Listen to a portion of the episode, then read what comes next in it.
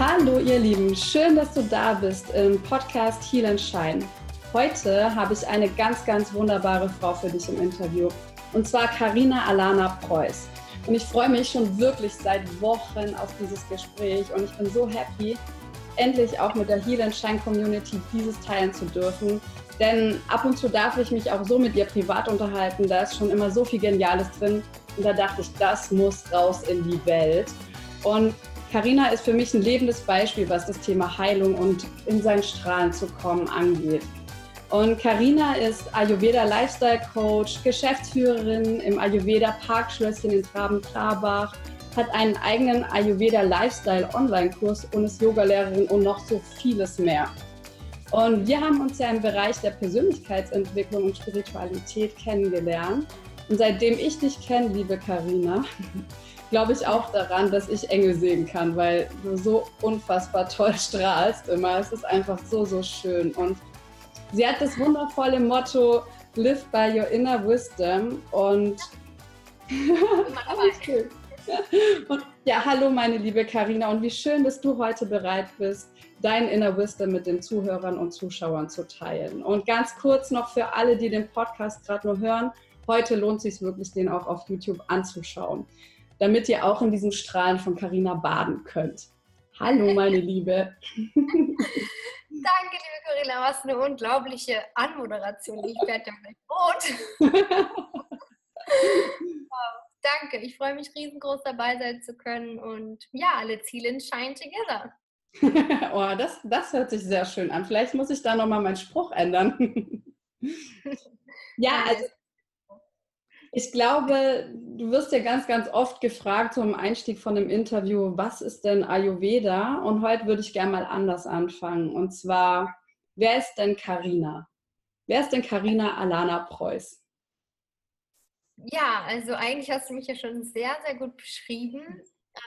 Ja, ich bin im Äußeren, sage ich jetzt mal, eine deutsche Blondine, bin 32 Jahre alt aktuell, bin ja, sowas wie eine Art von Einzelkind, habe einen Halbbruder, aber wir sind leider nie zusammen in einem Haus aufgewachsen, von zwei wundervollen Eltern, beide Unternehmer und mein Vater vor allem Großunternehmer, meine Mutter eine sehr emsige, die ganz, ganz, ganz viel in all seinen Unternehmen geholfen hat und ja, vor 25 Jahren haben meine Eltern dann ein Ayurveda-Hotel eröffnet, einfach so, ohne jemals Hotelier gewesen zu sein oder wirklich eine Ahnung von Hotels zu haben und haben sich dazu entschlossen, weil mein Vater so eine unglaublich transformierende Ayurveda-Kur-Experience hatte und dann bin ich natürlich irgendwie so schwupps mit 3 Jahren schon mit dem Ayurveda in Kontakt gekommen und habe später dann angefangen mit 12 dort zu jobben und dann eben auch, habe mich irgendwann entschieden mit 17, dass ich das ganze Hotel gerne irgendwann mal übernehmen möchte. Wow. Bin dann Ausland gegangen nach dem Abitur, habe studiert, Hospitality Management in einer der weltweit besten Schulen dafür, ganz viel Business Administration dabei und so weiter natürlich und dann bin ich direkt wieder hier eingestiegen in unserem, ja im Hotel im Ayurveda-Parkschlösschen und habe witzigerweise dann erst so richtig gemerkt, dass das ja total mein Ding ist. Ich hatte vorher, ja total witzig, ne? Ich hatte vorher diese Anziehungskraft gespürt und auch dieses Gefühl, so ja, das möchte ich machen, das macht richtig Spaß, weil ich immer im Shop gearbeitet habe, um mir so mein Taschengeld zu verdienen, zwischen 15 und 19 Jahren, bis ich dann ins Ausland gegangen bin.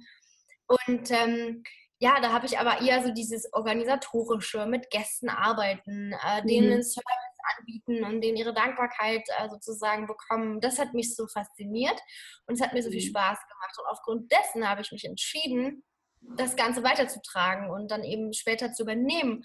Habe dann aber, wie gesagt, nach der Uni erst, also einige Jahre später, so 5,5 Jahre später oder 6,5 Jahre später sogar, als ich dann eingestiegen bin, in den ersten Wochen direkt gemerkt, dass Ayurveda als Thema per se unfassbar mir selbst entspricht und meinem Inneren dieses natürliche Leben, dieses eben im Einklang mit der Natur sein, eben live by your inner wisdom, also dass man nach innen geht und dort seine innere Wahrheit, also zu sich kommt, ne, und da so im Einklang mit seiner eigenen Natur lebt.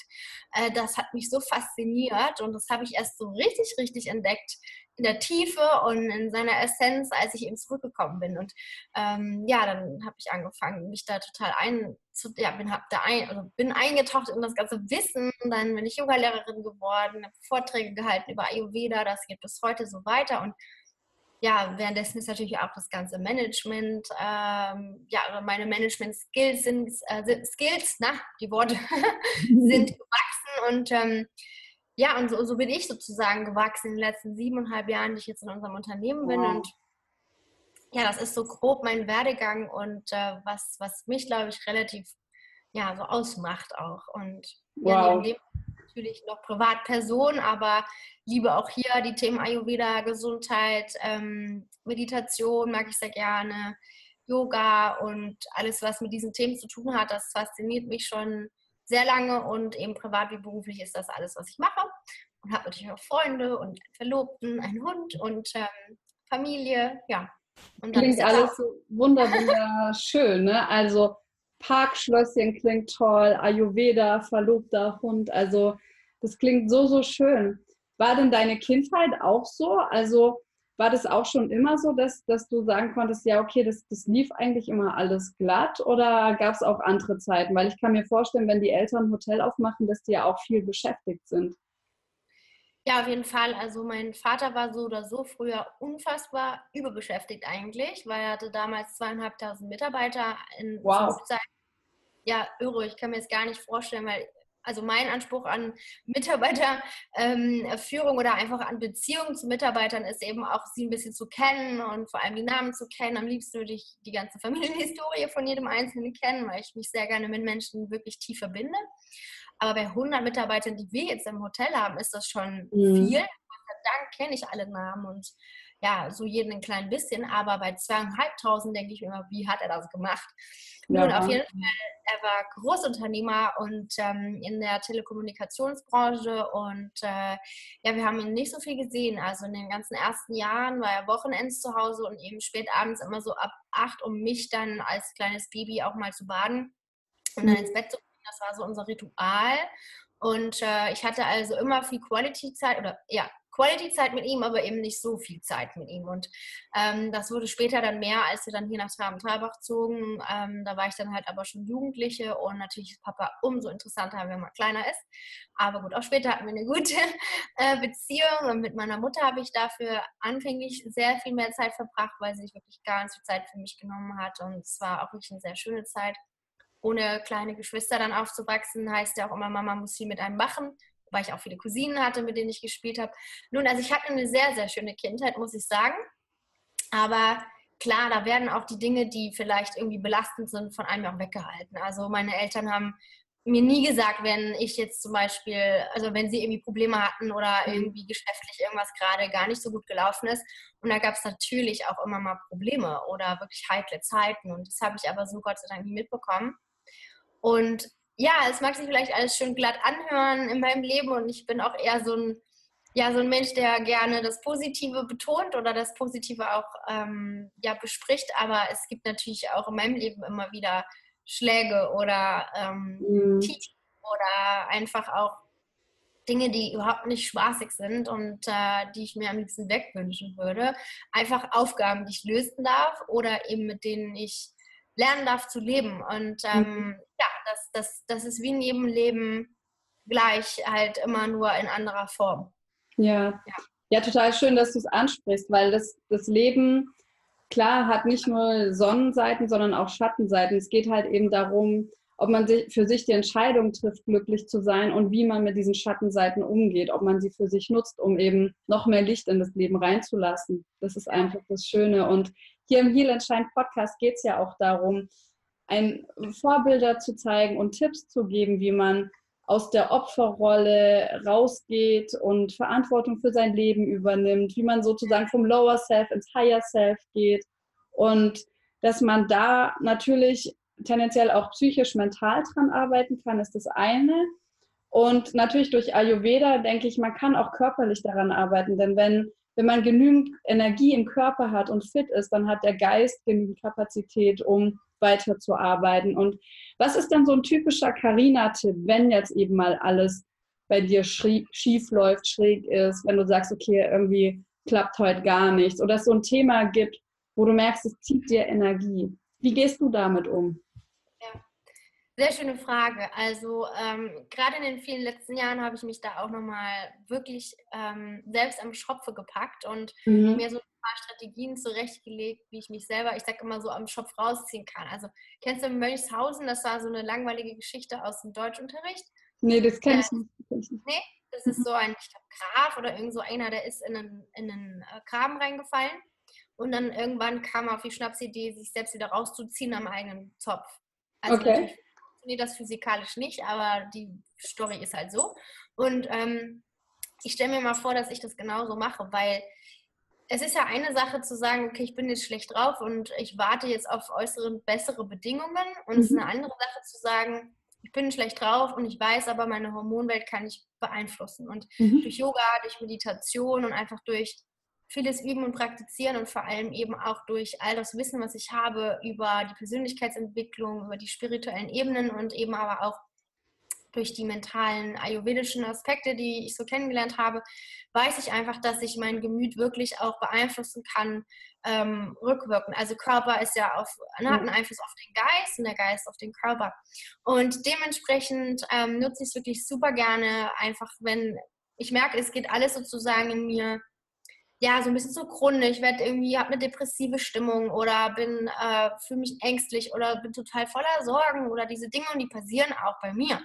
Dann gehe ich wirklich hin und versuche, und ich finde, das Allerschwerste ist dann eben die Entscheidung zu treffen, auch wirklich hinzugehen und was zu tun. Ne? Das ist wirklich das Allerschwerste, dann den Schritt zu gehen, weil man ist ja in dieser Haltung von, alles ist doof und ich armes Ding oder was auch immer. Ne? Immer muss ich das lösen oder was auch immer. Ne? Also da aus der Haltung dann wirklich sich zu entscheiden, zu sagen, ich mache was. Und was ich dann mache, da gibt es verschiedene Sorten von Strategien. Eine Sache ist Tanzen. Dann tanze ich wie wild auf Lieblingsmusik, die so oder so mit meinem Gehirn so verschaltet ist, dass es irgendwie immer mit positiven Erinnerungen vernetzt ist. Das heißt, irgendwie geht es mir dann halt auch einfach besser. Ja. Dann tanze ich so und hüpfe wie wild durch die Gegend, weil ich weiß, durch Bewegung wird Stresshormon abgebaut und vor allem auch Glückshormon ausgeschüttet. Das ist eigentlich eine simple Mathematik. Dann ähnlich ist das Lachen. Ich habe eine Lachyoga-Lehrerausbildung und das ist ja gar nichts zu Hokuspokus-mäßiges. Also diese Ausbildung dauert nur 2-3 Tage, aber ich muss sagen, Lachyoga hat schon super viel bewegt bei mir und vor allem auch bei ganz vielen anderen Menschen, weil ich biete das schon seit fast 7 Jahren jetzt im Hotel auch immer wieder an. Also ich habe da schon etliche, also ich kann es dir gar nicht sagen, wie viele, aber bestimmt 50 oder mehr Lach-Yoga-Sessions angeboten über die letzten Jahre. Und da kann ich mir auch vorstellen, Entschuldigung, wenn ich dich kurz unterbreche, aber das ist etwas, Lach-Yoga, wo man sich am Anfang komplett dämlich bei vorkommt, oder? Besonders bei Menschen, die sowas nicht regelmäßig machen, dass man da sich in den Raum stellt und erstmal so anfängt zu lachen. Ja. Es ist so, das geht dann so von, ich fühle mich mega dämlich und würde im Erdboden versinken, bis hin wahrscheinlich zu so einem Lachflash, dass du gar nicht mehr aufhören kannst. Genau, eben. Also erstmal dachte ich, ach Gott, wo bin ich denn jetzt hier gelandet? Das ist ja unglaublich. Dann war ich aber am Ende des Tages sowas von ausgelaugt, zufrieden, entspannt und einfach platt vom vielen Lachen, und eigentlich hatte ich aber nie einen Grund, weil ich fand es ja komisch, aber es ist einfach, Lach-Yoga funktioniert und ich leite das super gerne an, es macht einen Riesenspaß. Ja. Und die Gäste, die das mit mir machen auch, die sind immer hellauf begeistert einfach, was wirklich, ja, eigentlich falsches Lachen so bewirken kann. Meistens geht halt dann doch mal irgendwann in dieser Session ein echtes Lachen über, weil es so ulkig ist und so komisch und man einfach irgendwann sich so doof vorkommt, dass man einfach lachen muss, ne? Und dann irgendwie andere sieht, das machen ja meist Erwachsene, man kann es auch mit Kindern machen, aber wir machen es immer mit Erwachsenen im Hotel und dann begegnen die sich, dann ist da, weiß ich nicht, die steife 60-jährige Hamburgerin und der schicke Münchner, der im Porsche vorgefahren ist, und auf einmal geben sie sich die Hand und lachen sich einfach tot dabei, ja, und das bricht Wände, und also dieses Lachen, zurück zur Strategie, ist wirklich immens stark, weil es auch noch, also auch wie Bewegung, ne, ist ja eigentlich auch eine Bewegung, man hat ziemlich viel Bauchpumpen währenddessen, es ist ja wie Apps quasi, wie ein App-Training, also Bauchmuskeltraining, ja. Lachen schüttet auch ganz viel Glückshormon aus und eben baut eben auch Stresshormon ab. Das heißt, da weiß ich auch ganz klar, wenn es mir wirklich nicht gut geht und ich meinen eigenen Hormoncocktail nicht mag, fange ich einfach manchmal an zu lachen. Wie gesagt, der Trick ist zu sagen, ich mache es auch. Ne? Das ist wirklich eine Sache, wo auch manchmal ich noch scheitere und denke, nein, noch lieber ein bisschen weiter in meinem Problem rum.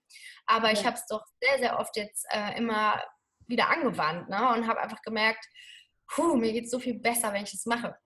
Und es gibt noch andere Strategien, die ich gerne mache, wie zum Beispiel meditieren. Also ich wähle dann immer aus, was meiner Meinung nach in dem Moment gerade das Ideale ist. Und Meditation gehört da auch zur Palette, weil ich habe schon sehr viel und oft meditiert. Und wenn ich mich dann hinsetze, dann tauche ich relativ schnell ab in so eine, in diese innere Ruhe rein.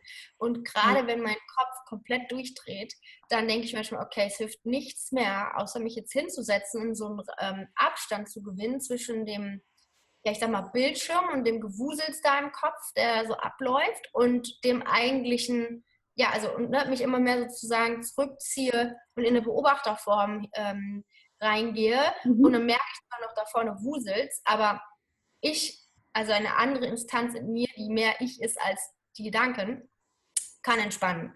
Und wirklich, da sage ich manchmal so, Kopf, du kannst mich mal, ich hocke mich jetzt auf mein Meditationskissen, das hier ist mir echt zu wild. Und dann komme ich runter, und dann geht es mir auch langsam wieder besser. Also das ist auch eine wundervolle Strategie. Und ja, man muss halt einfach gucken, was passt rein. Total schön. Also das heißt, Tanzen, Lachen und Meditieren sind so die 3 Strategien, die du schnell für dich anwenden kannst. Würdest du dann sagen, weil ich denke nämlich auch, das ist nämlich genau der Punkt, wenn du in so eine depressive Phase kommst, also so runtergefallen bist, dass du nicht mal Bock hast, irgendwas zu tun, glaubst du, das wird leichter, umso öfter man die Erfahrung gemacht hat, dass es geholfen hat? Unbedingt. Ganz klar. Also wenn ich nicht schon so oft Lach-Yoga gemacht hätte, würde ich wahrscheinlich weniger schnell das einfach auch anwenden. Aber ich habe den Effekt schon so oft mitbekommen. Also ich bin ja auch schon manchmal, das ist immer abends um 8 Uhr unsere Vorträge, die wir fast jeden Abend im Parkschlösschen geben, und da ist eben auch Lach-Yoga eine Option. Und ich war auch manchmal schon vorher zu Hause und habe mich irgendwie gestritten oder was auch immer, eine Nachricht bekommen, die echt bedrückend war, und bin dann ins Lach-Yoga gefahren, weil ich meine, Showtime halt, ne? Und bin dann zwar immer voll echt ich, aber vielleicht ist mir überhaupt nicht nach Lachen, ne? Aber ich weiß, okay, jetzt steht da Lach-Yoga, die Leute kommen, dann mache ich Lach-Yoga, da gibt es nichts, ne? Und dann hilft ja dir auch, oder? Wenn du dann... Ja, genau, dann gehe ich nach Hause zu lachen. Dann war heute Lach-Yoga, ne? Weil sonst hätte ich es vielleicht nicht gemacht, sondern ein Problem gewälzt. Und schwupps geht es mir 10-fach besser. Und das ist wirklich so unglaublich viel wert. Also deshalb, ich kann das allen nur vorschlagen, in vielen, vielen Städten in Deutschland gibt es Lach-Yoga-Clubs, da einfach mal hinzufahren und wirklich mal so ein bisschen das Gefühl, dass es vielleicht ein bisschen ulkig oder zu kindisch ist, einfach mal draußen lassen und mal drauf einlassen. Oder aber auch in YouTube kann man Laughter-Yoga eingeben. Lach-Yoga geht auch, aber Laughter-Yoga auf Englisch, da findet man mehr. Und da kommt dann auch der YouTube-Kanal von dem Gründer, der heißt Dr. Madan Kataria. Und der hat unzählige Videos, die sind alleine so ulkig, dass ich auch manchmal einfach alleine vom Computer sitze und mich totlache. Ja, vielleicht ist es ja was für Leute, die sagen, okay, ich traue mich das noch nicht vor anderen Menschen, dass sie mal damit anfangen und gucken, ob das passiert. Und ich glaube, das ist so eine ganz gute Übung, um das Ego mal zu Hause zu lassen, wenn man dann zu so einem Lach-Yoga-Kurs geht, ne? Unbedingt. Einfach mal das Kind rauslassen. Ja, total. Also es ist so befreiend, unbedingt. Es gibt auch Leute, die heulen dann dabei aus, weil sie das Gefühl haben, es bricht irgendwie was durch, dass sie endlich wieder frei lachen können. Weil, also man weiß ja heutzutage, dass Erwachsene durchschnittlich 15 Mal am Tag lachen und Kinder durchschnittlich 400 Mal. Aber wir waren ja, wir Erwachsenen, diese Kinder. Also irgendwas ist passiert. Und in dem Falle ist es eine so urmenschliche Geschichte zu lachen. Und viele erlauben es sich nicht mehr. Es gibt ja auch schon verpönt, wenn einer richtig laut ablacht. Ja. Drehen alle um, ja, und zu Hause heißt es dann, pss, pss, ne, nicht so laut hier in der Öffentlichkeit. Und ich finde das eigentlich total schade. Also ich freue mich auf den Tag, wo ich irgendwann mal wirklich in eine U-Bahn reingehe oder in irgendeine Straßenbahn oder in ein Restaurant oder wo auch immer und einfach denke, so, und jetzt lache ich einfach mal ganz laut. Und dann gucke, was passiert, weil es wird immer... Je Leute geben, die mitlachen und je mehr lachen, umso mehr lachen auch noch mit. Und das ist so ansteckend und da braucht man auch keine Sprache für sprechen. Das kann man auch komplett im Ausland machen oder so, ne? Ich wollte gerade sagen, ab nach Lateinamerika, die lachen einfach mit dir mit. Das stimmt, genau. Aber selbst in Deutschland, klar kriegt man auch diese komischen Blicke von wegen, was lacht der da so, ne? Oder ja, die. Komisch. Aber, genau, aber trotzdem, auch hier in Deutschland gibt es immer Leute, die dann mitlachen, weil sie auch nicht mehr anders können. Das ist so ansteckend. Viel mehr wie Neuronen. Ja, ganz genau. Das ist wirklich irre. Ja, es ist auch, ich glaube, es sind viele Emotionen, bei denen wir sozusagen von der Kindheit bis zum Erwachsenenalter irgendwie lernen, oh, eben du musst leise sein, du kannst jetzt nicht so laut sein, du darfst nicht so auffallen, Männer kennen keinen Schmerz oder Indianer oder wer auch immer. Und es ist ja, wir sind ja so bei so vielen Sachen so gehemmt und machen uns so klein und eng und das ist so schön, wenn wir dafür rausgehen, dass wir immer mehr Emotionen einfach zeigen dürfen. Das finde ich sehr, sehr schön. Und gerade wenn wir beim Lachen anfangen, das ist auf jeden Fall super, super schön. Ja, das lernt einen wirklich auch befreiter zu sein und weniger in dieses Gefühl reinzugehen, man darf irgendwas nicht oder man soll irgendwie nicht laut sein, weil hey, es ist das Schönste, glücklich zu sein und abzulachen, wirklich. Und es macht auch noch andere glücklich, ohne dass man mit denen jemals reden muss. Einfach nur, weil die einen hören und sehen und schwupps müssen die mich lächeln und lachen. Also eine bessere Sache kann den Menschen eigentlich gar nicht passieren, als dass jemand ihnen entgegenkommt, der halt lacht. Insofern sollte wirklich jeder da mal drüber nachdenken und so, ne, sagen, okay, hier weg mit allen Arten von man soll nicht, ich darf nicht und einfach mal laut halt lachen, gerne auch auf der Straße oder wo auch immer, auch im Auto manchmal sitze ich einfach an der Ampel und denke mir, jetzt lache ich mal ab, hört mich ja keiner, aber die nebendran, die gucken ja auch, ne, und selbst die grinsen dann, obwohl sie es nur sehen, dass ich alleine von meinem Steuer lache, ne, also es bewegt in so vielen Menschen was und es macht für mich, also ich habe es auch schon vor Jahren geliebt, manchmal durch die Stadt zu laufen, und zu gucken, okay, wen kann ich zum Lächeln bringen, ja. Ach, ich habe die so lange, so intensiv angegrinst, mit so viel Liebe und Mitgefühl und bis ich irgendwann lächeln mussten, ja. Also selbst so verhärmte Menschen und manchmal habe ich mir das echt zum Sport gemacht, dachte so, wen kann ich knacken, ne? Weil hey, das ist mega. Wollen wir da nicht mal so eine Smiling-Challenge nochmal machen? Irgendwie gerade jetzt, wo es so Herbst, Winter wird, dass wir sagen, okay, wie viele Menschen schaffst du an einem Tag zum Lächeln zu bringen? Das hört sich cool an. Das ist total schön, es macht so einen Spaß und vor allem das, was ja in einem selber passiert, also wenn ich lächle die ganze Zeit, merken meine Nerven oh, sie lächelt, das ist genau wie beim Lachen, so, oh, sie lächelt, jetzt müssen wir die Glückshormone dazu ausschütten. Das heißt, auch das ist eine Strategie, die ich manchmal erfahre, also wenn ich zum Beispiel einem blöden Meeting muss, wo ich sage, oh Gott, das ist jetzt echt unangenehm vielleicht, dann gehe ich so dahin, grinsend, ne? Also dass mich halt keiner sieht, aber einfach um meine Stimmung aufzupushen und zu sagen, ich gehe jetzt nicht schon gleich mit negativen Erwartungen rein, die werden wahrscheinlich, also klar, der Kopf sagt es dann aber und dies und das ist ja auch okay so ein bisschen vorbereiten, abwägen, aber diese Grundstimmung, die ich auch fühle, die kann ich natürlich schon mit einem Lächeln auch so ein bisschen wieder anheben und auch eine Strategie, die ich super gerne fahre. Super toll. Also ich mache das ähnlich und das ist ja genau das, wenn der Körper irgendwie, der kennt ja so seine Stellungen, ne? Wenn der Mund grinst, dass er denkt, okay, die scheint wohl gerade glücklich zu sein. Genau. Ich mache es auch so, dass ich zum Beispiel so einen Stift so nehme, weil dann ist es ja auch schon hier einfach, dass es hier so hoch geht. Und das fühlt sich auch 1-2 Minuten total dämlich an, aber danach irgendwann, entweder musst du lachen, weil du so dämlich aussiehst oder halt einfach, weil du sowieso diese Haltung hast. Und das habe ich auch öfter gemacht vor so schwierigen Budget-Meetings oder so in der Unternehmensberatung oder wenn ich gewusst habe, okay, es ist jetzt stressig und wir hatten gerade Stress, dann einfach bin ich auch nochmal auf die Toilette gegangen, habe einfach 1-2 Minuten so gelacht. Ja. Oder unsere tolle Yes-Yes-Yes-Übung gemacht auf der Toilette. So Yes-Yes-Yes. Und dann bin ich so happy und Liebe, Friede schenkend in die toughen Meetings gegangen. Und Das ist, glaube ich, eine ganz, ganz gute Einstellung. Und du hast vorher auch gesagt, ja, deinen eigenen Hormoncocktail. Also wenn du das so aktiv angehst, dann bist du ja eigentlich der eigene Bar-Mixer für deinen Hormoncocktail. Und das ist ja richtig cool. Barman. Genau. Total schön. Und jetzt kommen wir zu der großen Frage. Was ist denn Ayurveda? Willst du uns mal ein bisschen mit in die Welt des Ayurvedas entführen? Und ist denn Ayurveda heute noch das Gleiche, wie es zum Beispiel vor 100 Jahren war? Ja, also ich fange mal vorne an bei der ersten Frage, was ist Ayurveda?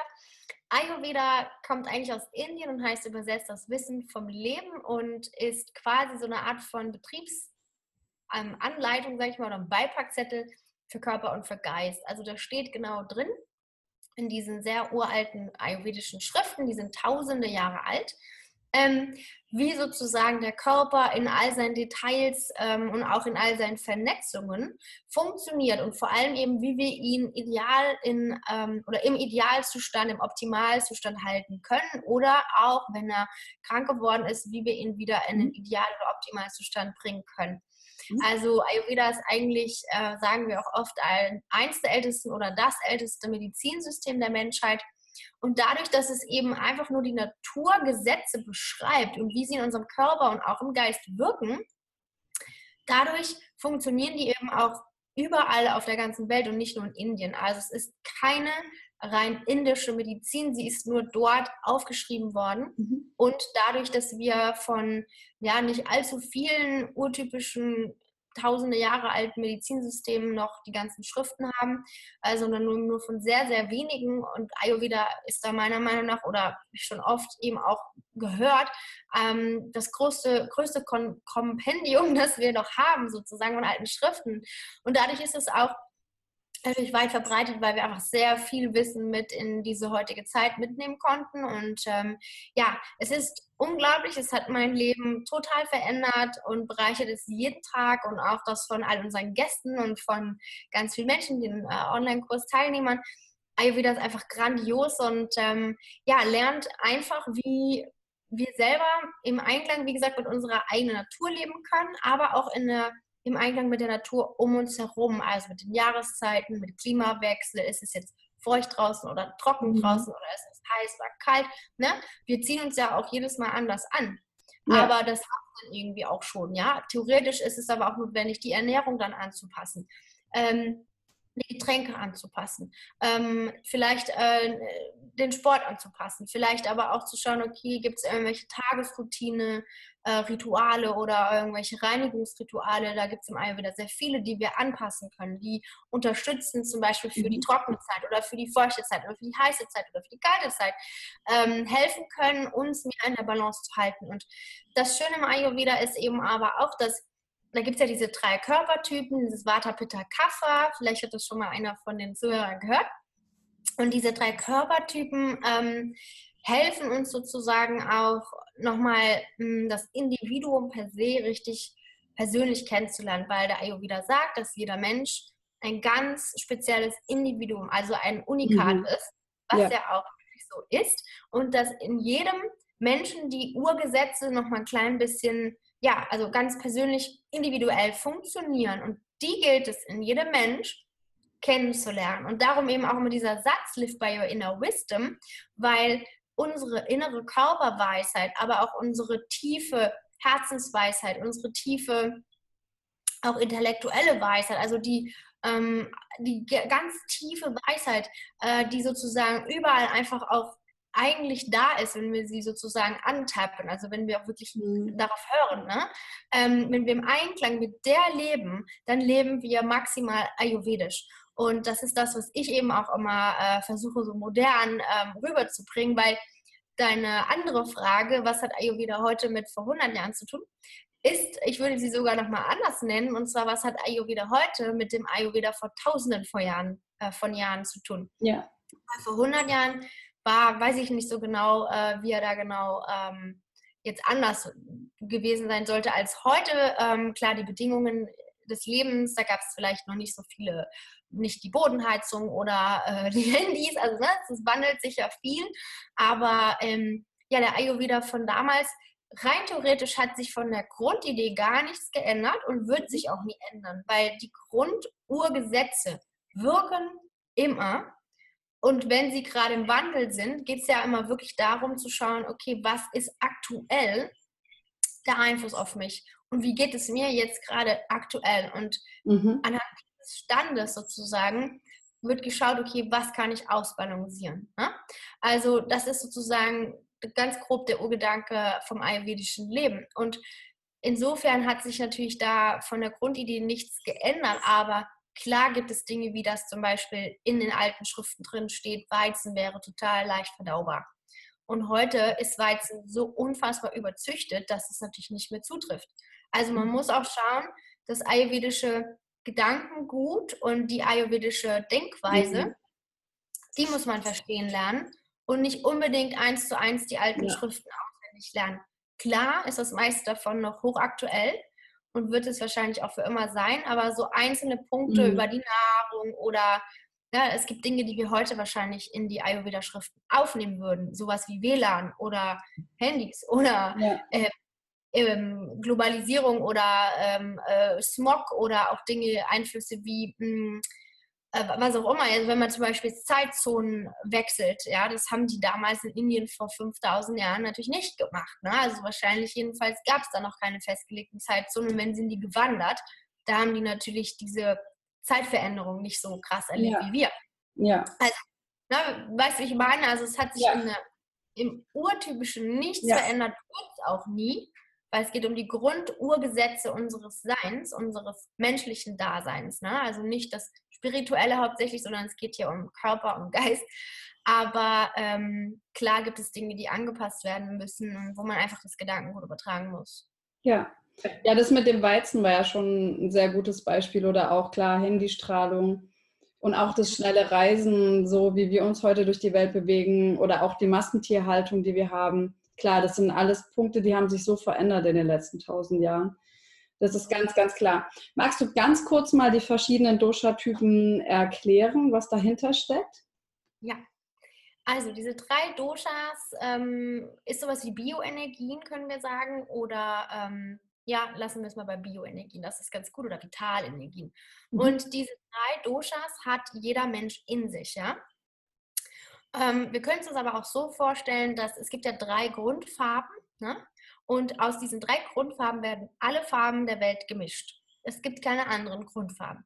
Und so hat auch jeder Mensch seinen ganz individuellen Mix dieser 3 Energien, die in jedem also nochmal einen kleinen Tick anders walten. Vata ist die Energie, die sich um die Elemente Luft und Äther, also Raum, kümmert und ist das Prinzip der Bewegung und der Kommunikation. Das heißt, alles, was irgendwie kommuniziert, also wir beide zum Beispiel gerade oder auch alle, die zuhören, oder auch die Zellkommunikation, die Nervenkommunikation alleine, die ist ja den kompletten Tag da Info am Weitergeben, ne? Kommunikation übers Handy, über was auch immer, ja. Also alles, was Kommunikation beinhaltet oder eben auch alles, was Bewegung beinhaltet, ja. Jetzt verstehe ich. Meine Freundin macht ja auch gerade eine Ausbildung zur Ernährungsberaterin im ayurvedischen Bereich und die meinte, ich habe eine Vata-Störung. Ich habe bis jetzt nicht nur auf Ernährung bezogen und meinen Körper, aber auch auf Kommunikation weiß ich jetzt Bescheid. Genau. Dann haben wir eben, das Bewegungsprinzip wird auch sozusagen von Vata gesteuert. Das heißt, alles, was sich bewegt, auch hier, wir haben, ne, dein Kopf nickt gerade, meine Finger bewegen sich. Auch die Gedanken bewegen sich, werden prozessiert sozusagen, also werden weitergetragen. Alles, was in unserem Körper, der Blutfluss ist eine Bewegung, die Atmung, die geht rein und raus, ist eine Bewegung. Die Welt dreht sich, ist eine konstante Bewegung. Alles Mögliche bewegt sich ja, es ist ja nichts im Stillstand, es ist ja komplett die ganze Zeit alles irgendwie in Bewegung. Ja. Und dass das überhaupt passiert, da sagen wir im Ayurveda, ist die Vata-Energie für zuständig. Also es ist ja, irgendwoher muss ja der Impuls kommen, dass die Dinge sich einfach so automatisch ganz unnatürlich bewegen und auch immer im Fluss sind. Ja. Das ist quasi die Energie Vata, die das Ganze steuert und antreibt. Ne? Dann haben wir Pitta. Pitta ist die Energie der Transformation und des Stoffwechsels. Und wir können auch sagen, Pitta regelt hauptsächlich die Elemente Feuer, aber auch ein klein bisschen Wasser, ne? Also hauptsächlich das Feuer. Und Pitta ist quasi die Energie, die den Antrieb, den Anstoß gibt, dass die Dinge sich von A nach B umwandeln. Wenn du dir vorstellst, zum Beispiel Nahrung wird zu Zellmaterial, ja? Oder zum Beispiel Gedanke wird zur Erinnerung oder Nervenimpuls wird zu Informationen, die weitergegeben wird, was auch immer. Also wenn es geht nicht um den Fluss und die Bewegung, sondern um die Transformation, dass sich Dinge verändern. Wir haben ja unfassbar viele, eine Zahl, die wir gar nicht nennen können, so wirklich, viele chemische Abläufe im Körper, jede Sekunde eigentlich. Ne? Und das heißt, dass die Dinge sich von A nach B verwandeln sozusagen. Ne? Das ist also die Pitta-Transformationsenergie. Total spannend, dass das auf so vielen Ebenen ist. Eben nicht nur, nur Essen, nur so der Körper, sondern dass das auf allen Ebenen stattfindet. Dass man sagt, okay, das ist die Charakteristik von Pitta. Finde ich total spannend. Ja, okay. Urcharakteristik, und später können wir das Ganze natürlich dann noch aufklamüsern, in was macht das jetzt mit dem Körper, was hat es mit der Nahrung zu tun und mit dem Wetter und so weiter. Genau. Jetzt gehen wir nochmal zum Kapha. Kapha ist die dritte Bioenergie, und Kapha ist quasi, also das steuert hauptsächlich oder steuert die Elemente Wasser und Erde, und Kapha ist zuständig für Struktur, Formgebung und Halt. Also einfach, dass die Dinge eine Struktur haben, dass sie quasi in der Form auch halten. Ne? Ich meine, es ist zwar alles im Fluss, aber trotz alledem, auch mein Körper zum Beispiel, der altert natürlich, ja. Aber trotz alledem, es hat eine gewisse Form. Mein Arm ist relativ gleich. Mein ganzes Leben lang, na klar, bin ich früher als Kind gewachsen, dann ist es größer geworden. Aber du weißt, was ich meine. Ne? Es hat eine gewisse Form, und dass die gehalten wird und immer wieder auch in dieser Form weiter aufgebaut wird, weil es werden ja 6% an Zellen jeden Tag, ne, sterben ab und werden neu gebildet. Das macht alles sozusagen reibungslos die Intelligenz des Körpers. Aber dass es immer wieder dieselbe Struktur und Form annimmt und dass es hält, das macht quasi das Kapha. Das ist die Impulsenergie, die da hinten dran steckt. Und die kümmert sich auch um den Wasserhaushalt im Körper, weil Elementwasser und so weiter. Und wir haben ja hauptsächlich, Wasser im Körper, ne? 65-70% als Erwachsener. Und genau, also diese Kapha-Energie ist sozusagen dieser Impuls, der eben die Dinge zusammenhält. Und genau, jetzt können wir schauen, was macht das in den Menschen. Es gibt so Stereotypen, wir sagen, es gibt Vata, Pitta, Kapha-Typen, also wie sieht es jetzt aus, wenn wir einen typischen Vata-Stereotyp da haben? Das skizziere ich gerne auch mal. Das ist überspitzt, wenn ich das jetzt mache. Ne? Das ist wirklich rein zur Vorstellung überspitzt, und das heißt, nicht jeder, der ein hohes Vata in seinem Naturell hat, dass er 100% so ist, wie ich das jetzt sage, aber das ist jetzt sozusagen die überspitzte, reine Vata-Version, okay? Also, die Vata-Personen eine Vata-Person wäre zum Beispiel dadurch, dass wir die Elemente Luft und Äther oder Raum haben, so ein Luftikus. Also jemand, der sehr dünn und schmal gebaut ist, extremst schnell ist. Also schnell im Reden, im Denken, im Schreiben, im Fahren, im Laufen, im alles tun. Eher mal natürlich dann auch schnell hektisch wird oder zu schnell wird und dann irgendwie Glas umwirft oder irgendwie einen Schritt zu weit macht oder irgendwie sich verkritzelt, weil er irgendwie schneller schreibt als denkt oder sowas. Ne? Oder sich verhaspelt beim Reden, weil es irgendwie nicht schnell genug rauskommen kann. Ne? Das ist so eine typische Vata-Geschichte. Dann sind das vom Körperbau, wie gesagt, sind sie relativ schmal gebaut. Auch sehr trocken eher, also die Eigenschaft trocken, die passt auch sehr, also die gehört zum Vata-Dosha dazu, ne, weil einfach Wind, Luft, ne, passt zusammen. Und, das heißt, diese Personen sind eher trockener von den Haaren, die haben schnell mal gruseliges, trockenes Haar. Das sind Menschen, die auch schnell mal eine trockene Lippe haben oder auch trockenen Stuhlgang. Also die haben eher eine Neigung zu Verstopfungen oder auch sind sehr empfindlich, einfach insgesamt auch sehr empfindsam. Das heißt, die haben auch oft eine sehr, so Antennen, sind sehr empfindlich, hören sehr viel, sind auch sehr oft übersensibel oder wie sagt man, hochsensibel, weil sie sehr, sehr feine, also alles bei denen ist fein, feingliedriger Körper, feine Sensorik, feine Motorik, also, ne? Und bei denen ist, wie gesagt, auch alles schnell, die haben auch ne, alles dünn und schmal, wie gesagt, trocken zum Beispiel auch nochmal Schleimhäute können schnell trocken werden, dass ich zum Beispiel sage, die jetzt in die Sahara sind, die ersten, die sagen, mein Hals ist trocken und meine Schleimhäute sind ausgetrocknet oder ich verdurste. Na, also ich sehe mich jetzt nicht so als Vata-Typ. Nein, das bist du nicht, nein. Und dann ist ja in der ayurvedischen Medizin ist es dann so, dass man demjenigen eher auch Ernährung empfiehlt, die dann eher eben nicht austrocknend ist, ne? Dass es da dann so sich ausgleicht. Okay. Ja. Ja, genau, okay. Wir haben ja also wie gesagt Eigenschaften bei typischen Vata-Leuten, wie trocken, wie schnell, wie fein und auch kalt. Also Vatas haben eher kalte Hände, kalte Füße, kalte Nasenspitze, sehr schnell, die frieren unglaublich schnell. Das heißt, die brauchen immer 2 Pullover, als erstes holen die ihre Mütze raus, wenn es 10 Grad hat und oder haben immer dicke Socken dabei. Also das ist so ganz typisch, die haben gerne, die sind einfach kälter und frieren schnell, und kühlen auch schneller aus und so weiter. So, das sind also typische Dinge von Vata. Heißt, wenn wir diese Eigenschaften haben, müssen wir, um das auszugleichen, warm essen, ölig essen, fettig essen, einfach auch erdend essen, weil die sind ja, wie gesagt, schnell Luftikusse und all over the place oder Headless Chicken, wenn es zu viel wird, ne? Dann brauchen die Erdung. Na? Das heißt, die können sehr viel Wurzelgemüse essen, schön viel Kartoffeln, schön warme Suppen mit extra Öl obendrauf, schöne Eintöpfe, Currys mit viel Kokosmilch drin, das ist auch schön fettig und sämig. Alles, was noch mit Nüssen zu tun hat und schön viel Fett hat. Also ne, diese ganzen Geschichten sind super für Vata-Personen, weil das einfach dann auch zum Beispiel die Gelenke besser schmiert, den Körper einfach auch nicht austrocknen lässt und so weiter.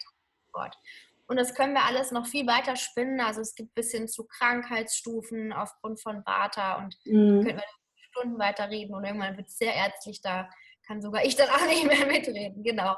Aber das ist so grob zur Idee. Dann gehen wir doch mal zum Pitta. Ja. Die Pitta sind im Stereotyp Leute, die eher sehr viel eben Feuerelement haben. Das heißt, die sind eher die heißen Typen. Die immer heiß haben, die schnellstens sagen, boah, ich schwitze, die erst bei 0 Grad, wenn überhaupt, eine Mütze anziehen, einen Schal, dicke Socken braucht man nicht und immer im Pullover weniger. Ne? Also es sind die, die wirklich Hitze haben. Und die, die auch zum Beispiel eingehen, wenn das dann irgendwie einen richtig heißen Sommer hat, wo die Vatas sagen, juhu, jetzt bin ich endlich mal nicht am Frieren, sagen die Pittas, puh, ich kann nicht mehr. Ne? Ja. Also diese heißen Typen. Dann sind die aber auch extrem scharfsinnig. Also eine Schärfe, Klarheit, das zeichnet auch Pittas aus. Das heißt, die sind vom Stereotyp her extremst, können auch pushy werden. Also sehr forsch vorantreiben. Das ist ja, in denen ist ja so stark diese Transformationsenergie am Walten. Ne? Das heißt, die wollen unbedingt umsetzen, vorankommen. Die lieben Wettkämpfe, die lieben es, zu transformieren, die lieben es, Unternehmen voranzubringen. Ziele lieben die. Und es gibt nichts ohne Ziele für Pitta. Also da denken die, das ist nutzlos, machen wir nicht. Ne? Wo ist mein nächstes Ziel? Tag vorwärts. Ne? So das hört sich so ein bisschen so an, wie bei, wenn man jetzt in Tobias Becks Tiermodell geht, als wären das so die Haie. Haie, ja, okay. Das passt, genau. Also Hauptsache vorwärts und die können natürlich, wenn es zu viel wird, dann auch mal zu temperamentvoll sein, zu pushy werden, dominant werden, vielleicht rumschreien oder haben auch, die haben auch immens viel Hunger, weil ja einfach das Transformations-Verdauungsprinzip bei denen so stark wirkt, dass wenn die zum Beispiel dann mittags um 1 Uhr ein Telefonat bekommen und haben noch nicht Mittag gegessen, dann kriegt der der angerufen hat, vielleicht was um die Ohren gepfeffert, obwohl gar nichts dafür kann. Ne? Also das ist so typisch, so Pitta, kleine Feuerausbrüche. Ne? Das Feuerelement da sozusagen auf geistig und körperlicher Ebene.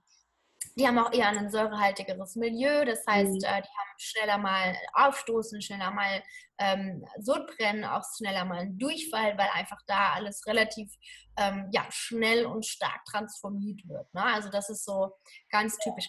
Übrigens noch mal kurz zu den Vatas. Das sind ja, weil bei denen Kommunikation und Bewegung so stark waltet, sag ich mal, sind das auch Leute, die extrem gerne sehr viel kommunizieren und vor allem auch in allen Hüllen und Füllen erklären und machen und tun und quasseln. ne?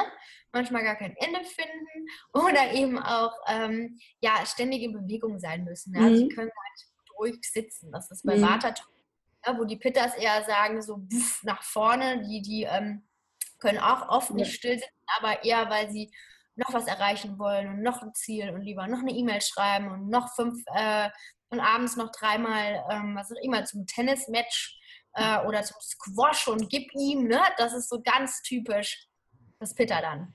Ja, okay. Genau, ja. Dann kann man das natürlich auch hier wieder ausgleichen. Wir haben da, wie gesagt, die Eigenschaften beim Pitta sind heiß, Eigenschaften vom Pitta sind auch sauer, scharf, ne, die sind auch schnell, scharfsinnig und so weiter. Aber wenn wir gerade sauer, scharf und hitzig ausgleichen, das heißt, wir essen zum Beispiel in der Ernährung jetzt, könnten wir Pitta reduzieren mit, indem wir keine scharfen Sachen zu uns nehmen, keinerlei säurehaltigen Geschichten zu uns nehmen, also Zitrusfrüchte weglassen, Tomaten weglassen, Chili natürlich weglassen, auch Auberginen sind erhitzend und schauen, dass wir nicht so viel rotes Fleisch essen, weil es sehr erhitzend wirkt, auch Fisch wirkt erhitzend, Alkohol natürlich immens erhitzend und auch säurehaltig, weißen Zucker weglassen und solche Dinge, dann können wir das Pitta schon ein bisschen besänftigen. Die müssen also kühlendere Dinge essen, auch mal zwischendurch mittags einen Salat, also nicht als Hauptmahlzeit, aber zum Essen dazu, können auch mehr Rohkost verdauen, weil ihre Verdauung so gut ist. Die können auch hingehen und oft mit Kokos viel, Kokosöl zum Beispiel oder Kokosflocken oder alles mit Kokos, das kühlt. Koriander kühlt. Also ne, da kann man dann einfach auch schauen, okay, was passt jetzt hier wieder zu diesem Pitta, damit das nicht so durch die Decke geht. Total spannend. Genau. Ja, total. Und dann gehen wir mal zum Kapha. Ja, da habe ich von dir schon mal gehört, dass du die Kapha-Bärchen auch gerne nennst, ne?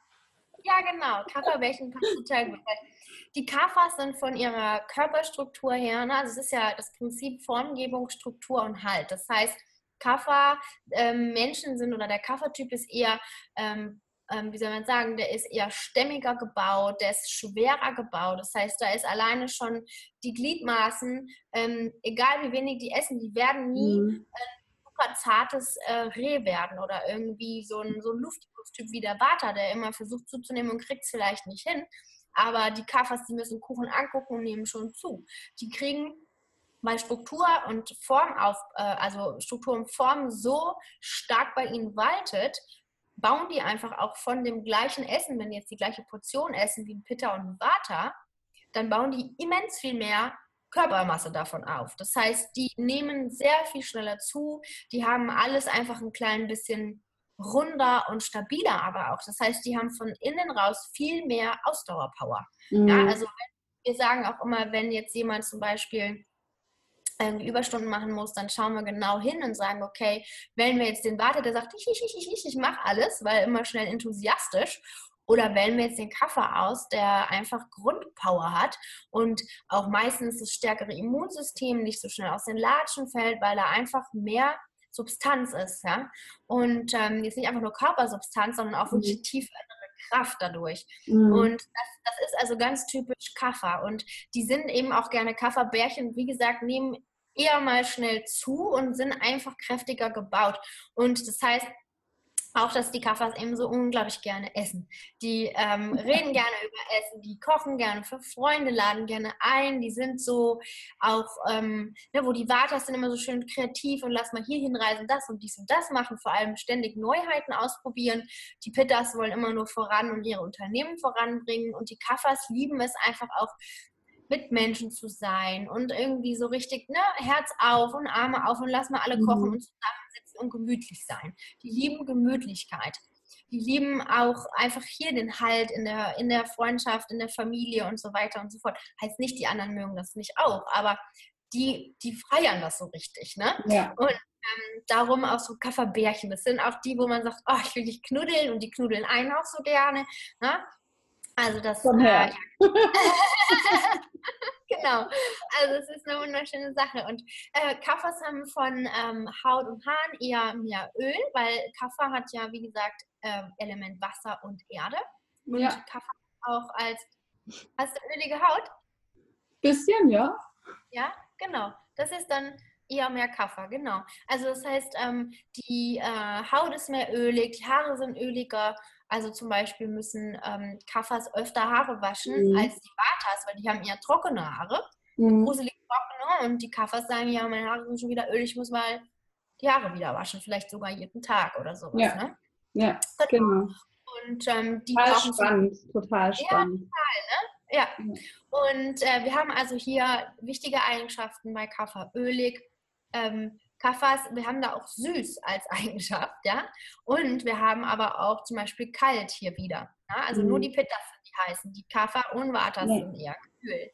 Und das heißt, hier müsste zum Beispiel, wenn wir jetzt die Ernährung wieder anschauen, würde der Ayurveda hingehen und sagen, okay, eine Kapha-Person muss erstens trockener essen, weil die sind so ölig schon selber. Ja, und wenn die jetzt zum Beispiel so viel Öl essen, wie ich eben gesagt habe, bei dem Vata immer Öl obendrauf und alles soßig und suppig und mit viel schweren und erdenden Geschichten, dann nehmen die Kaphas unglaublich schnell zu und fühlen sich noch öliger, ja, und sagen, nee, das ist nix, ja. Und was die essen sollten, sind bittere Geschichten, also ganz viel bitter ist wunderbar, ganz viel trockenere Sachen, also die können zum Beispiel ja mal einen Spinat, einen Mangold, die Brokkolis, die, also alles, was irgendwie auch grün ist, ist wunderbar, weil da sind auch ein bisschen mehr Bitterstoffe mit dabei, ja, nicht eben jetzt nur Kartoffeln und Süßkartoffeln und Pastinaken oder so, das ist ja alles wurzelig, erdig und Kaffas sind ja schon geerdet, die brauchen nicht unbedingt noch Erdung durch Essen. Die brauchen Leichtigkeit. Die müssen mehr Leichtigkeit in den eher schwerer gebauten Körper hineinbringen. Darum sehr viel Gemüse, was sehr leicht ist, oder auch insgesamt leichtere Nahrung, weil die haben eine sehr langsame metabolische Rate, die verdauen langsamer. Das heißt, also in der Regel, das ist jetzt alles, wie gesagt, oh, Internetverbindung ist instabil. Ich hoffe, man sieht mich noch. Doch, alles gut. Alles gut. Okay, stand da gerade. Brauchen die einfach also leichtere Gerichte, auch wie gesagt von der Portion her nicht ganz so viel. Die lassen lieber die Soße weg oder machen kaum Soße drauf. Die machen auf keinen Fall fettiges Essen, also bitte nichts Frittiertes. Frittiertes auch nicht jetzt hier in mega viel Öl anbraten, am liebsten in gar keinem Öl anbraten. Ja? Und so haben die einen, und dann schön viel Bitterstoffe, also gerne auch hier mal, man kann zum Beispiel Salat, wenn man sagt, ich verdaue zum Beispiel zu viel Rohkost nicht so gut, man kann natürlich auch mal Rohkost essen, bitte wenn mittags oder vormittags, niemals abends, aber da kann man zum Beispiel auch mal einen Salat oder einen Chicorée garen, ja, wunderbar, ist bitter, ist leicht in sich, also nicht leicht verdaubar, sondern leicht als Eigenschaft. Ja. Das ist natürlich ein Chicorée, wenn ich in die Hand nehme, leichter als eine Kartoffel. Ne? Also gibt's da irgendwo so ein Ayurveda-Bürgerhaus, wo man sich ummelden kann, so vom Kapha zum Kapha, wenn man doch Soßen mag und nicht so bitter? Wie viele von euch sind auch auf diese Antwort von Carina gespannt? Und wer Lust hat, noch mehr über Ayurveda zu erfahren, zum Thema Partnerschaft und warum das Glück im Darm anfängt, der darf sehr, sehr gerne auch gleich zur zweiten Folge rüber switchen. Ich wünsche dir einen wundervollen Tag und viel Spaß in Folge 2. Heal and Shine, deine Corinna.